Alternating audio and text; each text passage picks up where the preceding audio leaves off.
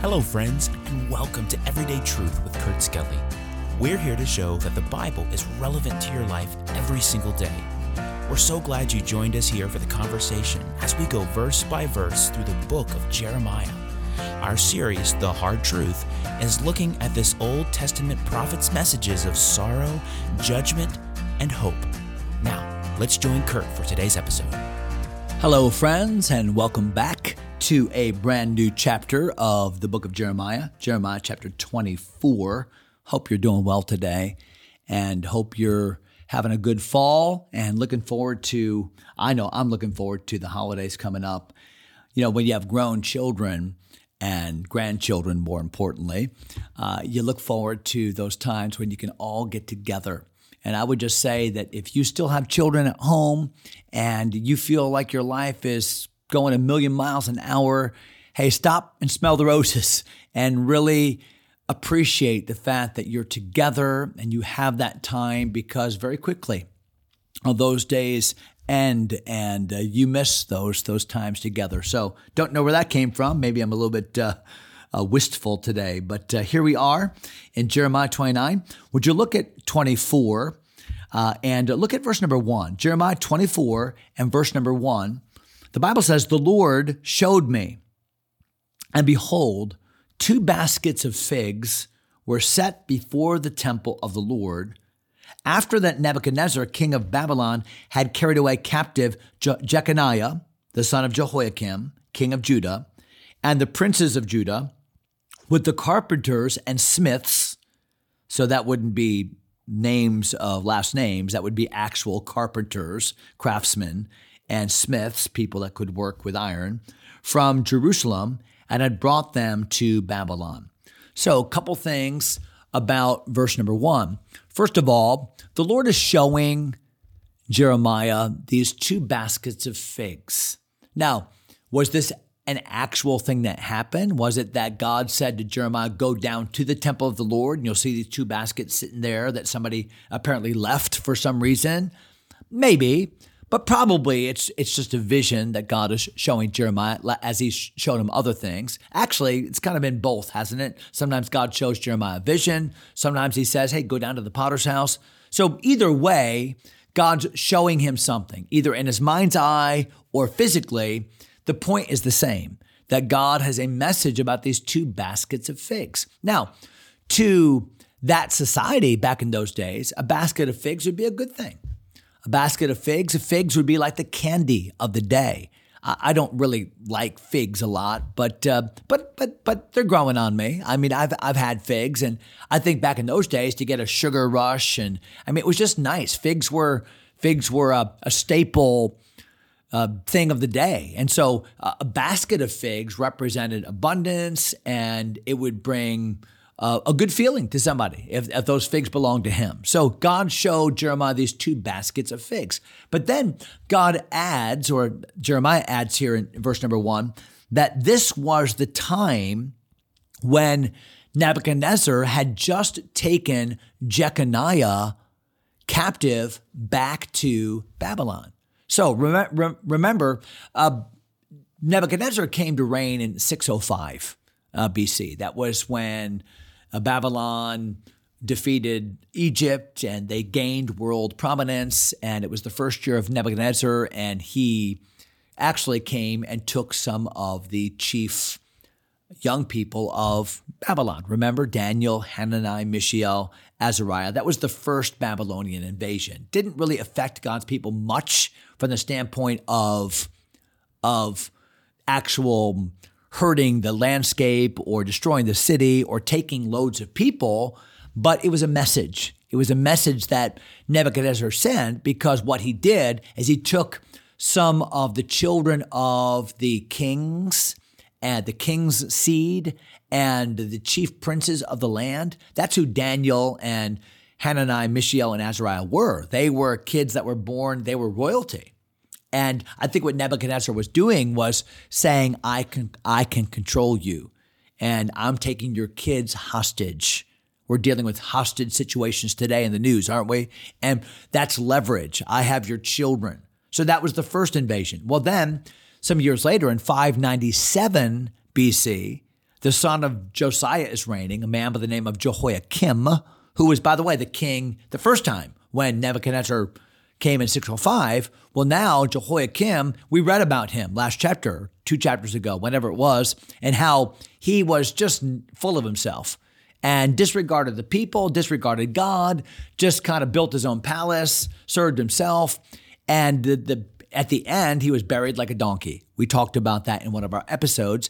And his son, Jeconiah, also called Jehoiachin with an N, Jehoiachin, also called Coniah, he reigned, but only for like three months. And what did Nebuchadnezzar do? Well, to send a message to God's people who still were not really falling in line, uh, Nebuchadnezzar said, Okay, I'm going to up the ante and I'm going to take your king and depose him and bring him back to Babylon. And I'm going to bring some of the royal seed, uh, the queen mother, and I'm going to bring I'm going to bring some of the artisans and the workers and the skilled craftsmen of the country. I'm going to bring them back, no doubt, to work on his projects and to build Babylon. Remember, later on, Nebuchadnezzar says, Is not this Babylon that I have built? So he was a big builder and an architect and all that. So he's looking for the best and brightest from everywhere. Well, all that's going on. So, what's happening in Jeremiah chapter number 24 is this is the the t- this is 597. This is right after that invasion. And watch what happens now. What watch what the prophecy of the two baskets of figs, watch what it is. Verse number 2. One basket had very good figs, even like the figs that are first ripe. You love to get fruit when it's first ripe. Uh, I, the fruit I love more than any other fruit, you probably know this, somebody that, that know me, is an apple. Uh, oh boy, just a fresh, crispy, tart apple. Uh, sometime around late September, early October. I'm really right now. I just love a good apple. And when it's first ripe, I don't like a, an overripe fruit, like a brown banana or a soft apple. So these figs that God is describing, or Jeremiah is describing in the Word of God, they're, they're first ripe, a good basket of figs. Then watch what it says, verse number two. And the other basket had very naughty figs. I, I like the way the Old English says that, very naughty figs. Uh, uh, figs that are, are bad, they're rotten, and they are not what you would eat, not what anybody would eat. So here's a basket of good figs and a basket of bad figs. And the Bible says, which could not be eaten, they were so bad. So here now, God creates, God sets the, he sets the context, the setting. And the setting here is Je- Jeconiah has been taken back to Babylon. The nation of Judah now has tasted a, a larger scale attack where a number of people have been captured and taken away. Probably many families are feeling the pain of losing loved ones. The country itself has a hurt economy because many of those that contribute to the economy, like the workers and, and these smiths and these carpenters and the heavy taxation burden. I mean, things are bad and yet they're good because Zedekiah, who is the brother of Jehoiachin's dad, Jehoiakim, is the puppet king. And the people that are in Jerusalem, they've not repented. Uh, they've not turned to God. Uh, this invasion has not caused them to consider their ways, a message that Haggai will preach some years later. No, none of that. No, matter of fact, in many ways, they feel like they dodged a bullet. In many ways, they feel as if, man, you know, we, we, we're not the ones that got taken captive. We're not the ones that have to be brought to Babylon. We get to stay here. And things are bad, but they're not really bad and we can continue to live the way we're living and do the things we're doing. And we we dodged it. And yet none of that was true. And the reason why God showed Jeremiah these two baskets of figs one good one bad was to show the people that the way that you see a situation the way that you see judgment and blessing is often very very skewed. And the way that you assess a situation without the aid of the Word of God is often very, very wrong. And can I just say, we do that too.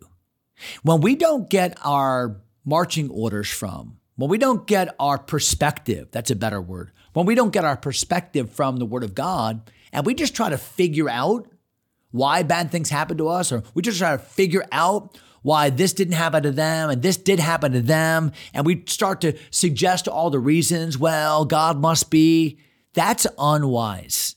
No, we need to always look at situations through the lens of the Word of God and ask ourselves the introspective question you know, am I right with God? Am I following God?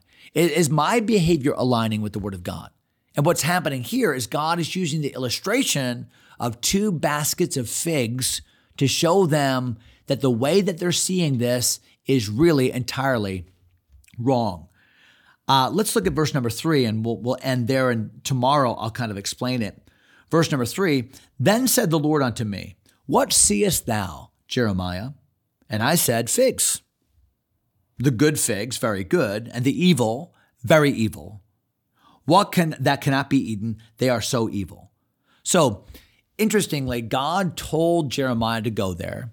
He provided the setting. Here, here's when this happened, because God does things at certain times for certain reasons. And sometimes things don't make sense until they happen at a certain time. So, timing with God is important. And sometimes, as we learned earlier, sometimes God has to show us things before he tells us things.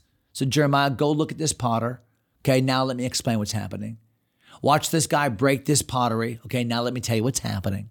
So here, Jeremiah, look at these two baskets of figs. What do you see? Well, I see good figs. They're really, really good. Like I want to eat one right now.